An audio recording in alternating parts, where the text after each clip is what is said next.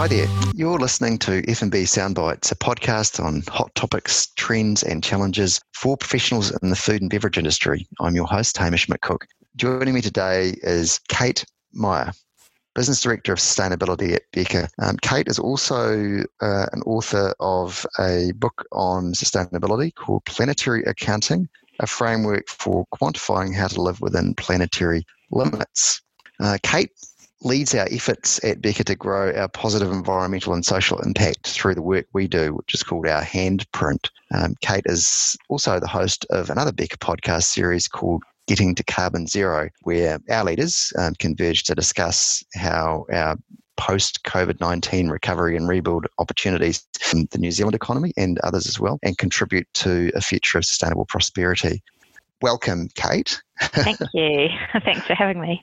So, okay, so Kate, I suppose I'm I'm interested in the conversation today uh, because I'm a, a, huge proponent of the food and beverage industry. Um, it's my gig. It's what I do. Uh, I, I've, I've got a little bit of anxiety because food and beverage in industry, particularly some aspects of it, uh, have have a pretty significant role to play in the sustainability story and the, the global warming story as well. So I think, you know, in, in, in social media and various trends, certain parts of my client sectors have been portrayed negatively. So I guess I'm, I'm a little bit anxious about today's talk. Mm.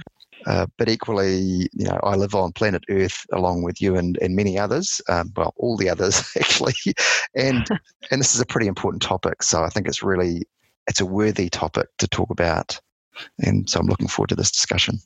Yeah, absolutely. You know, I think I think you're right. There's so much controversy at the moment about the the impacts of food, and it feels like there's a lot of lobbying from different stakeholders, um, a lot of pointing the finger mm. from from one group to another. And although there's quite a lot of quite good information out there talking about the, the hidden impacts of food. There's also a lot of misinformation. And so it's really hard, I think, to, to navigate through all of that information. One of my pet peeves is that there are so many studies out there that compare the impacts of different foods by serving size. And actually, serving size is, is totally irrelevant when you're talking about food. You need to be thinking about the nutrition that different food products deliver.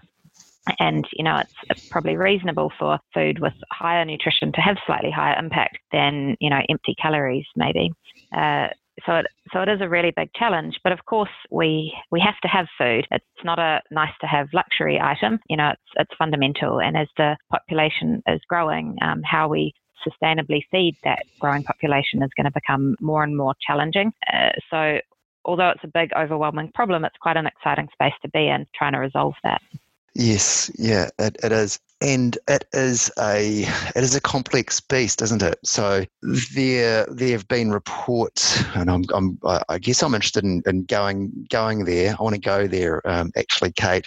So there was the Lancet report which called out, you know, some some food types as being problematic, and and, and my problem with with with something like that is that um, we know that different food types can be produced in quite different ways to, to achieve the same sort of final food on a plate. And I think that the challenge that I have is that, um, yes, in social media, a particular food group can be portrayed as bad, um, whereas it's actually um, you know, the, the means of production and the way that it's produced, and maybe the technology that's employed, the scale that's important.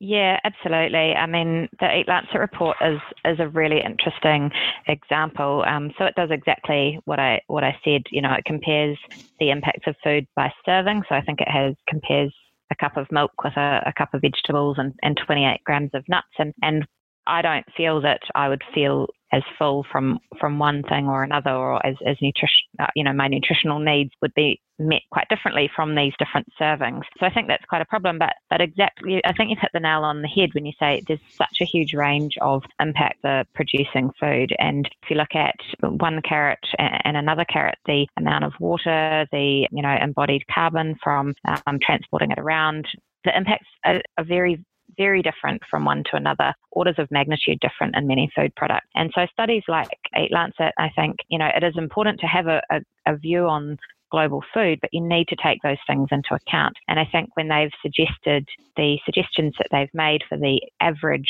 global diet. And they do acknowledge that that will vary and that they're just talking in averages, but those suggestions are based on the average impacts of food production. Actually, what we need to be looking at is, you know, what are the what are the best producers doing? You know, what is the most sustainable dairy, for example, in the world? And if we were producing food with those lower impacts, how much would that change the picture? And I don't think anyone's done mm. done a study that that answers that question. So we don't really have um, a, a, very good picture of future global diets within the planet's limits, in my opinion.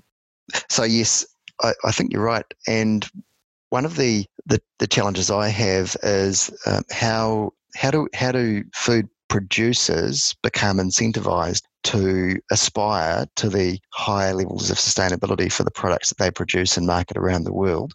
I, I, we have got organic labeling, we've got some other sort of things that signify positive attributes to consumers. But as a consumer, it is really tough to know exactly how much beneficial impact you're having through the choices that you're making in the supermarket um, yeah, food aisles. Hundred percent. You know, I, my my specialty is in quantifying environmental impacts of, of things, and I go to the supermarket and I can't I can't make decisions. I you know I used to live in Australia and I'd get to the tin tomato aisle and I'd always just get caught up you know and spend ages looking at the tin tomatoes because my choices were I could get organic tomatoes from Italy or I could get not organic tomatoes from Australia. And, uh, you know, I still to this day couldn't tell you which one was better overall. You know, different aisles have different ratings. On the one product, you might have that it's, you know, fisheries certified. Um, another mm. product might say organic. And the, you know, I, I feel like it would take a PhD just to be able to understand what you're looking at in terms of all those different rating systems in the supermarket. I think consumers want to make the right decisions when they're making purchases.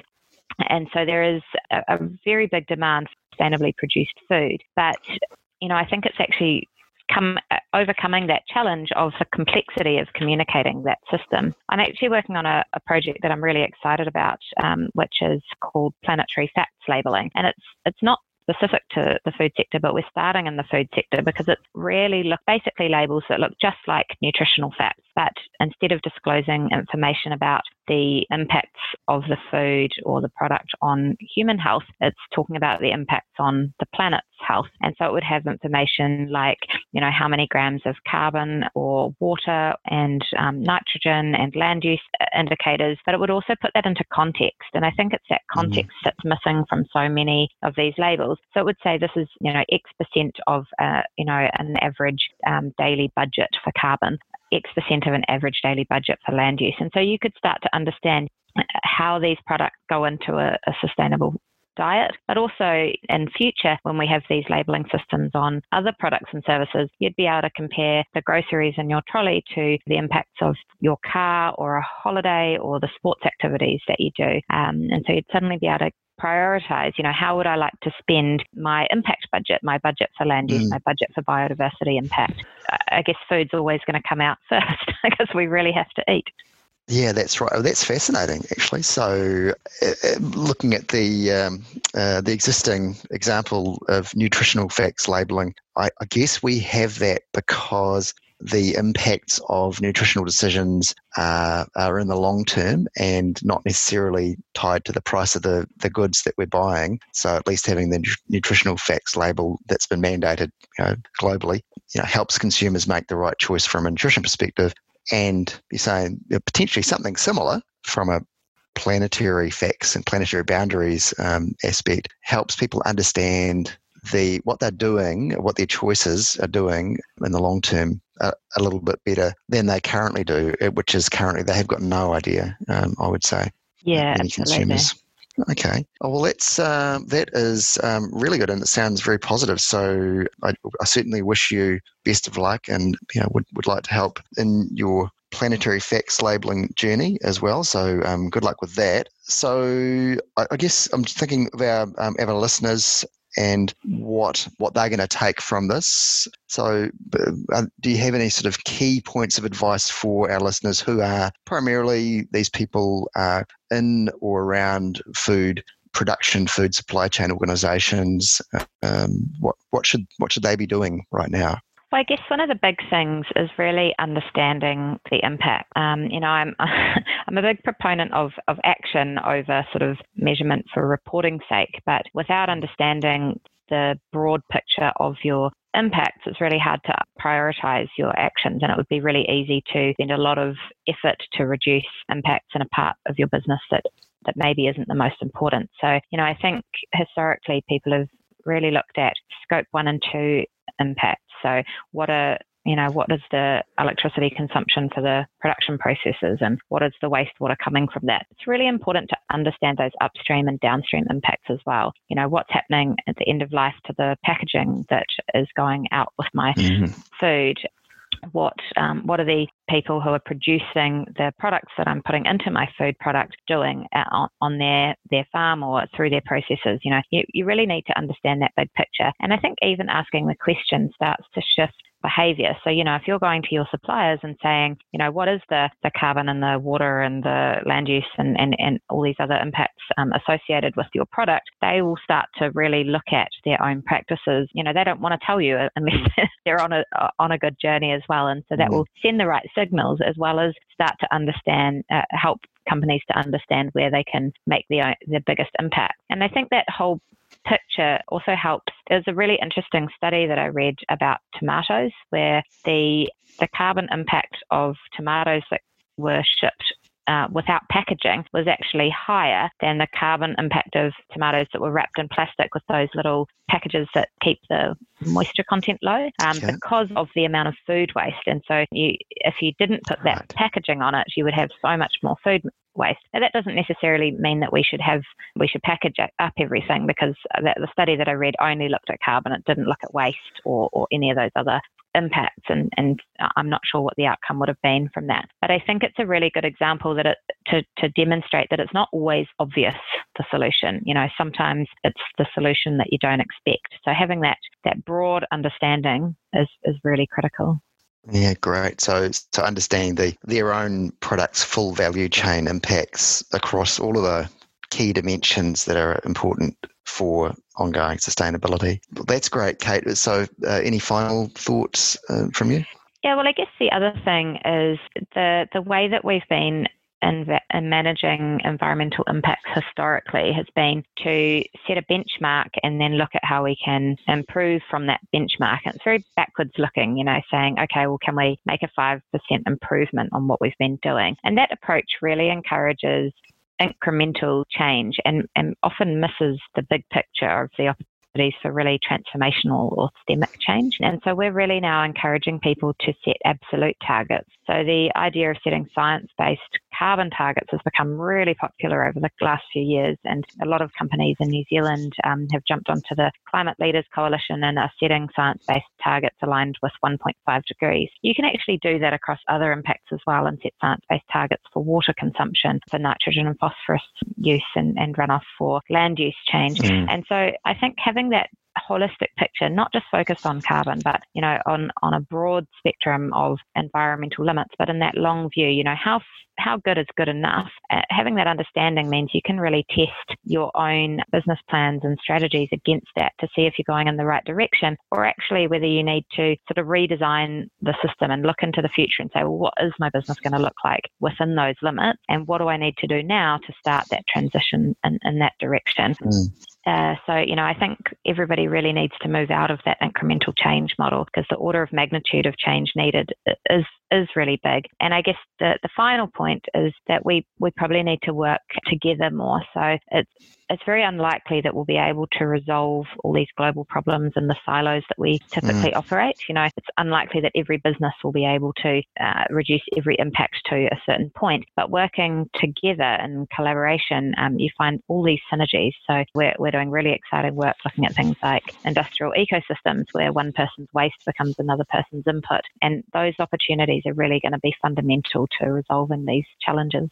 Hmm, that's fascinating. Uh, thank you for that, Kate you know, we started out today, and I, I did have a sense of trepidation uh, about where we're going to land in our discussion, just because my uh, my my sector has a big role to play in the improvement. But um, you've highlighted uh, particularly you know, a pathway forward around the, the planetary facts labeling um, as, as um, a mechanism for providing con- end consumers with much more visibility of the, the total impacts that they are having with the consumer decisions that they're making. Um, and that, you know, ultimately, if that were to apply to all products, um, it would allow people to exercise choice in the right way. And then for our, for our uh, manufacturing and supply chain uh, listeners, um, that uh, actually you know measuring and understanding the the, the impacts upstream and downstream is critical. You in that supply chain, so you have to take accountability for it. And, and thinking big about the targets too. So